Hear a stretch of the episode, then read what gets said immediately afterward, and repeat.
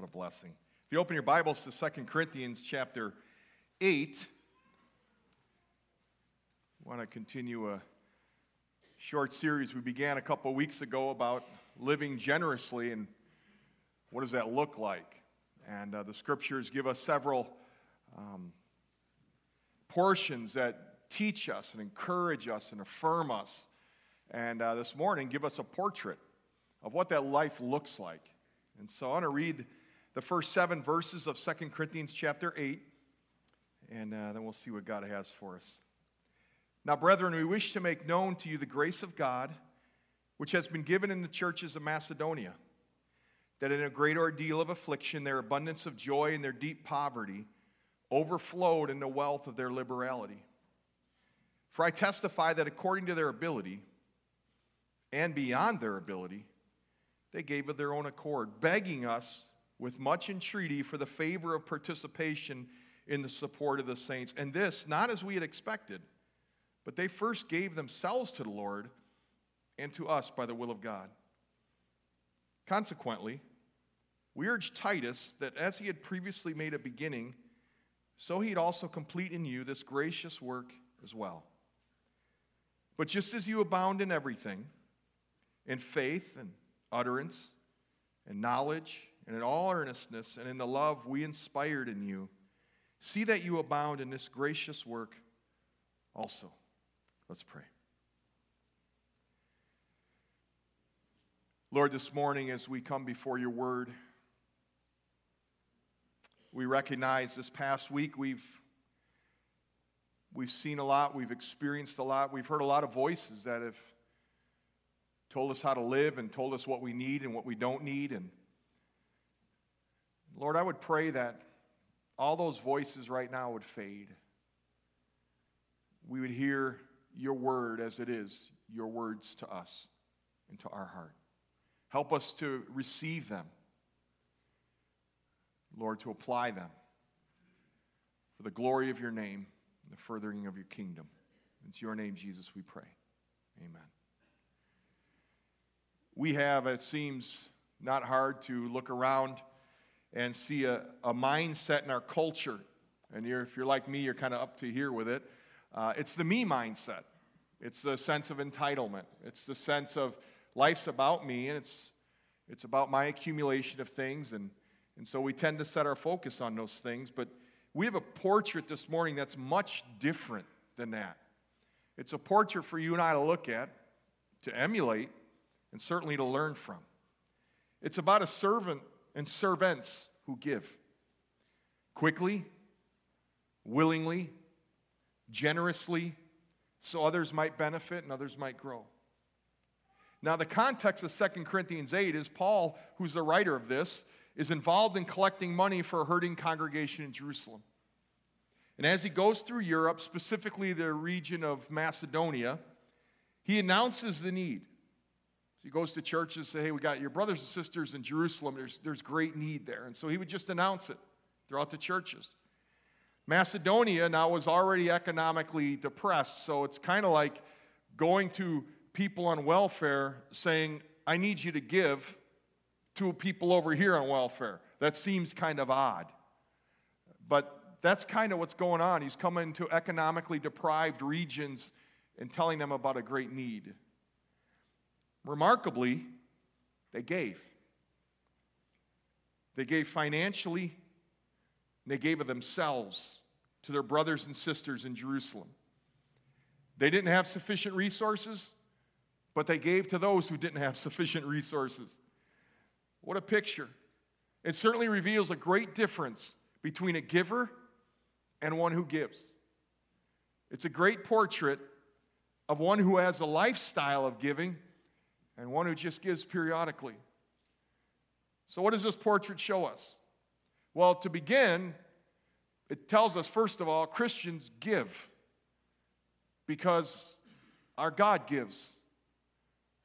For God so loved the world, he gave.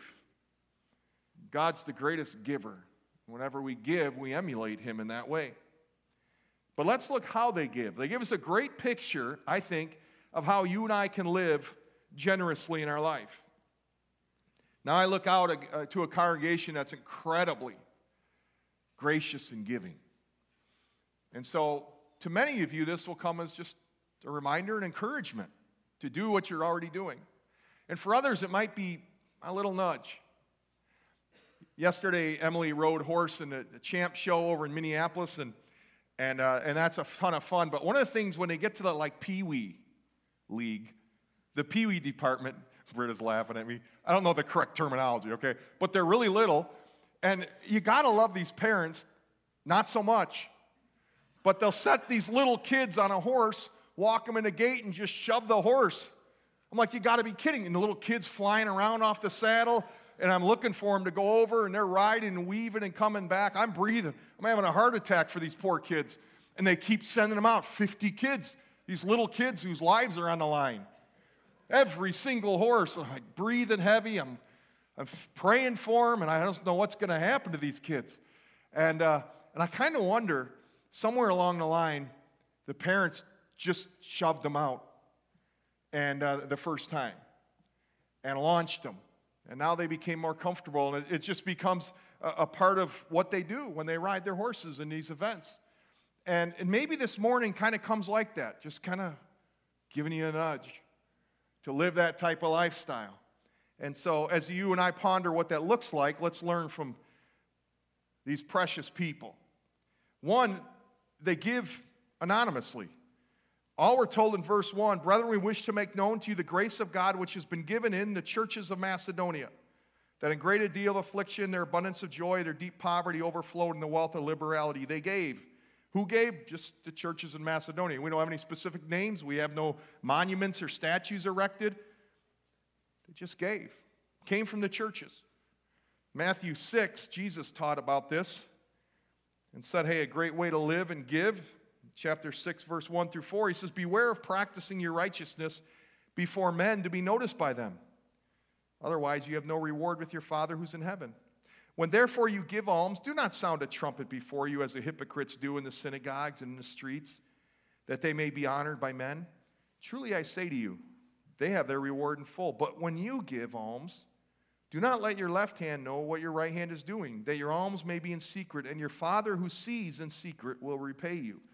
And so there's this idea that when we give anonymously, God is honored, needs are met, and givers are enabled and enriched by God who sees it.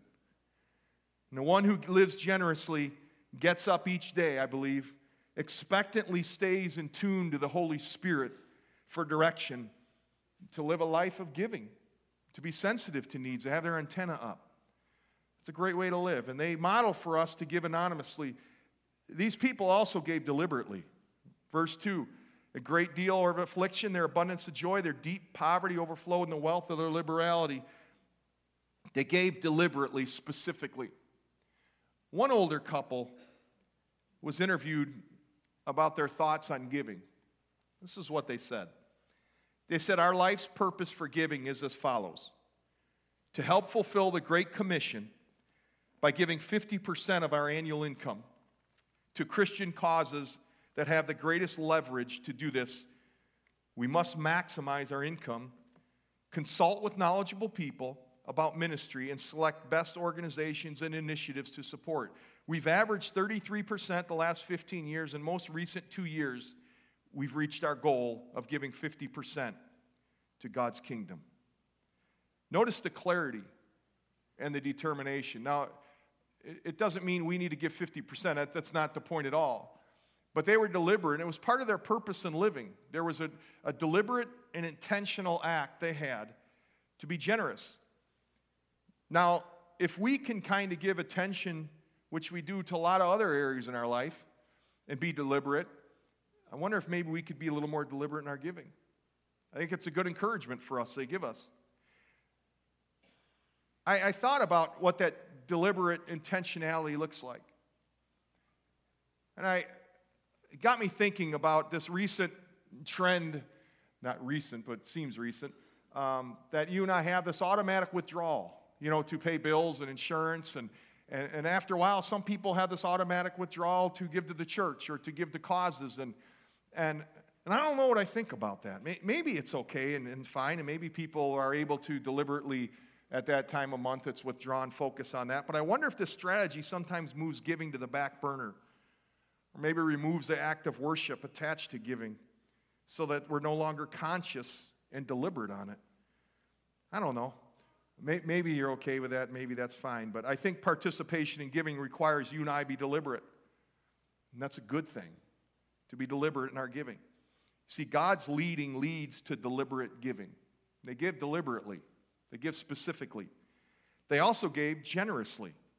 If you look at verse 2, can't help but go by it. The wealth of their liberality. It indicates these Macedonian churches who had just passed through a, time of tribulation. Add that to their extreme poverty, they had every reason not to give. There's not one of us in here wouldn't say it's okay if you don't give. You're going through a lot. There's been tribulation, maybe some persecution. You're having trouble putting food on the table. You and I would look at them and say it's okay to hold off for a while. They said, no, it's not okay. We want to be generous. We want to help our brothers and sisters. See, that was, the, that was their vision. We want to help others in the kingdom. And so they gave generously. And although they were experiencing tough times, it didn't diminish their joy and their, of their abundance of their joy in giving. Now, I can hear someone say, That's ridiculous. That's absolutely ridiculous. That people who would be experiencing all that they did in deep poverty, not just poverty, deep poverty, that is ridiculous that they would give like that. And maybe you would look at them and say, That's foolish. Well, I don't know. I don't think it's foolish. Ridiculous might be a little closer. 2 Corinthians 9 7. Let each one do just as he's purposed in his heart, not grudgingly or under compulsion, for God loves a cheerful giver. That word cheerful, the Greek word is hilarios. We get our English word hilarious. Literally, it means for the hilarious giver, God prizes. So maybe it's not so far away from ridiculous. God says when we give that way, it's hilarious. I mean, we should be filled with joy to live that type of life, and they were. I remember when we went down to Mexico for a missions trip and we were building a house for this family, it was just struck us how happy they were. Not that we were building a house, they just were genuinely happy people. There was a deep joy there. And when they prayed, it was just so rich to pray with them. And they had a joy, even though they didn't have much, even though they ate and they cooked over a fire ring and dirt floor and had old billboard signs as the walls to their, their dwelling. They were rich in joy. And so material possessions don't make us joyful, as these people testify to. They gave generously. A happy spirit to me takes this grind out of living and certainly takes the grind out of giving. So what Proverbs 22 9 says a generous man himself will be blessed. And part of being blessed is we'll experience joy and blessing. Now, it wasn't just one person. Verse 2 this is a generous church. Against the churches. He said, beyond their ability, they, plural, verse 3, they gave of their own accord. This was a generous church, and God impressed upon them to give, and give indeed they did. Matter of, if you don't believe me, look at verse 3 according to their ability and beyond their ability, they gave of their own accord. They gave as much as they were able, beyond their ability. I, can you remember a time you gave more than you should have, logically speaking? I mean, when you gave, and if you're honest, you scared yourself a little bit. Kind of got sweaty palms, like, oof, it's going to be a tough one. And you gave. Wasn't it great? I, I mean, honestly, wasn't it great? You walked away thinking, oh, this was good. This was good. And maybe later when you looked at the bills, you thought, oh, but you looked back and said, that was good. And these people gave that way. They gave generously. And this is what it means to live generously. What Macedonian believers modeled was for you and I to live generously. What do you model? What will we model moving forward as individuals and as a church? Now, we've been having as a next step that, that, that book, The Money Challenge. Who's, who's been doing it? We're not, I'm not taking roll, just, okay, good. Um, coming up, as you're going to read in the chapters, are what's called generosity killers. And as he speaks to Annie, if you remember the character Annie in this book, here's the four generosity killers keeping up with the Joneses debt, disorganization, and financially separate, having spouses who aren't on the same page or not even, even interacting about finances. You see, as you and I are financially go about our life, as our financial health is strengthened, so can your generosity. We are designed, I believe, to be conduits through whom His generosity flows, and we'll never regret living generously. But we need to be careful of those generosity killers, they do make it difficult. We also learn verse 3 through 4 about these people. They gave voluntarily, no one twisted their arms, no one guilted them. They gave as much as they were able, we're told, even beyond their own ability. Verse 4 not only did no one guilt them, no one begged them to give, they actually begged to be able to give. Tables are turned there and what we usually experience. They're saying, Paul, yeah, we don't have much. It's okay. We want to give. Please let us give. We love our brothers and sisters. We want to give to them. And beg they did, entirely on their own. They urgently pleaded for the privilege of sharing. As Paul says later, not reluctantly, wasn't under compulsion. They gave voluntarily. Again, we've been designed by God to give and to share. And I think it takes us away from our tendency to become isolated and indifferent. One way we worship is tithing. And tithing allows us to focus and worship and honor God with the first fruits of our income. Helps us remember He's the owner and to cultivate a generous spirit and acknowledge our faith and our trust in God to provide. It's a pattern for a local church ministry is to honor God with our tithe. But there's another act of worship called offerings. These are above and beyond the tithe. These are not a tithe. And whether you give to parachurch organizations or building campaigns coming up, this is a different act of worship than the tithe. It doesn't replace a tithe. And so we have privileged opportunities to worship God in multiple ways.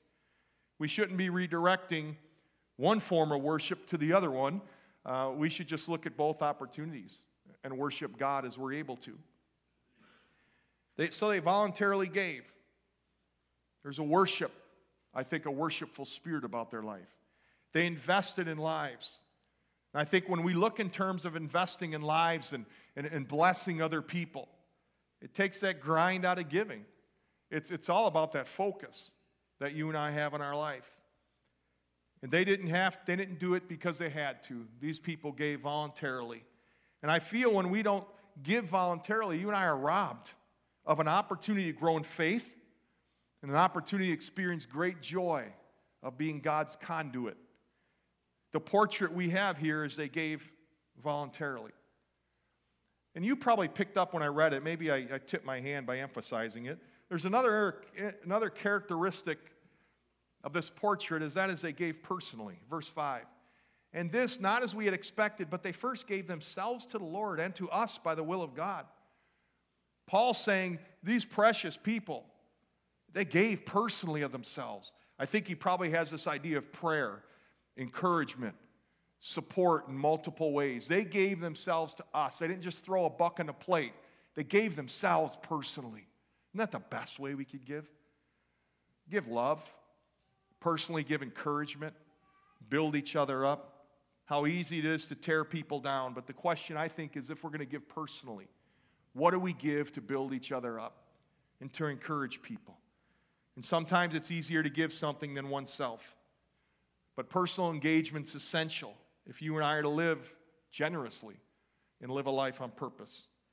Jesus' radical philosophy, I think, could be summed up be a servant, give to other people. And I think ministry that costs nothing often accomplishes nothing.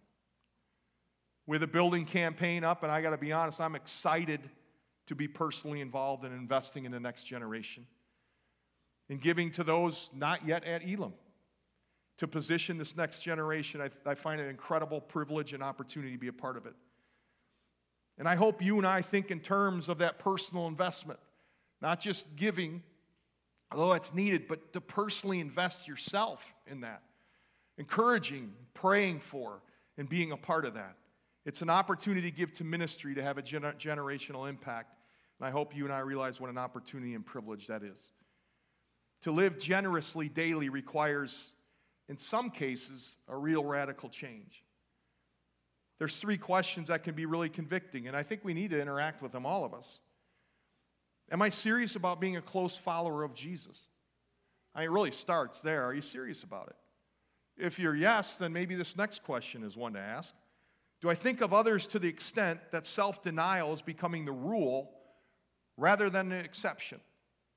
In other words, do I live with a daily focus on people more so than myself? And am I growing in that?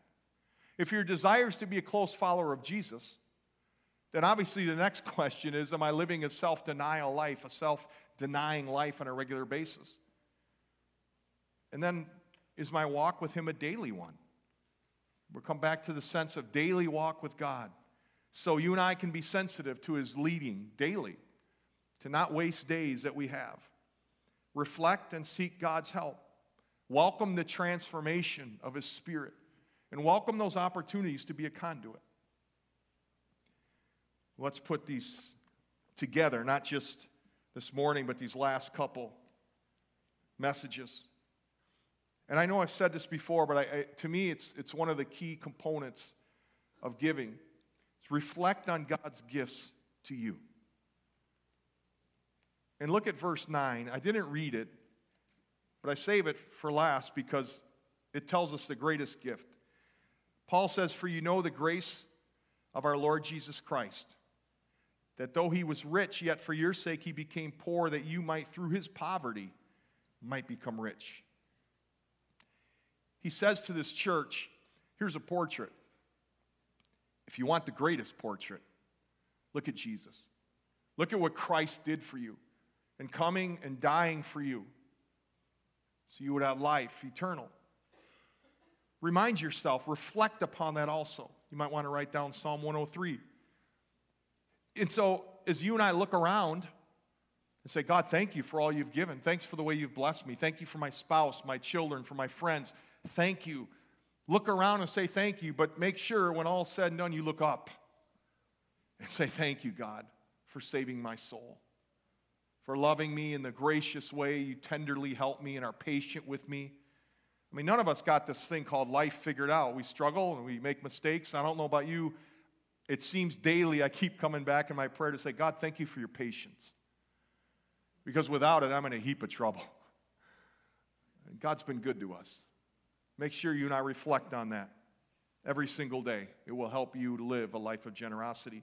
Number two, remind yourself often of his promises about generosity, that there's benefits of sowing bountifully the multiplication of God, when He encounters or uh, our generous giving, God steps in the picture. He talked at that example last week about the $1 from the girl that resulted in what is, they believe, 100,000 people coming to Christ. You see, God takes the dollar, He multiplies it, and there's fruit. Only He can do that. So remind yourself often of His promises about generosity. I think deep down, most believers really want to give instead of grab. I really do. It's worth it to start to adjust your lifestyle to becoming more generous, whatever it would take. And to do that, though, you and I really earnestly, honestly need to be prayerful about opportunities. Not to do it when the conditions are right, not to give because we feel we have to, sense of guilt. Not simply this, but to give because it's what God would want us to do. And to give because we want to model this generous lifestyle to others, our children. To give that way. And as you and I consider how to give, I've, i challenged you a couple weeks ago to approach whether it be daily opportunities or the building campaign with a clean slate. Because there's a part of us that would want to say, well, if the conditions are just right, I'll give. Or if I feel like it. That's, those are wrong questions. That's not the point. The point is, God, what do you want me to give? Because it's yours. That's the question. So that's where I challenge us all with this clean slate to go before God and say, God, I got all stuff going in my head. What do you want? Isn't that really how we should live life with every decision? God, what do you want? And so remind yourself often of his promises about generosity. May that be a part of your equation as you consider living your life.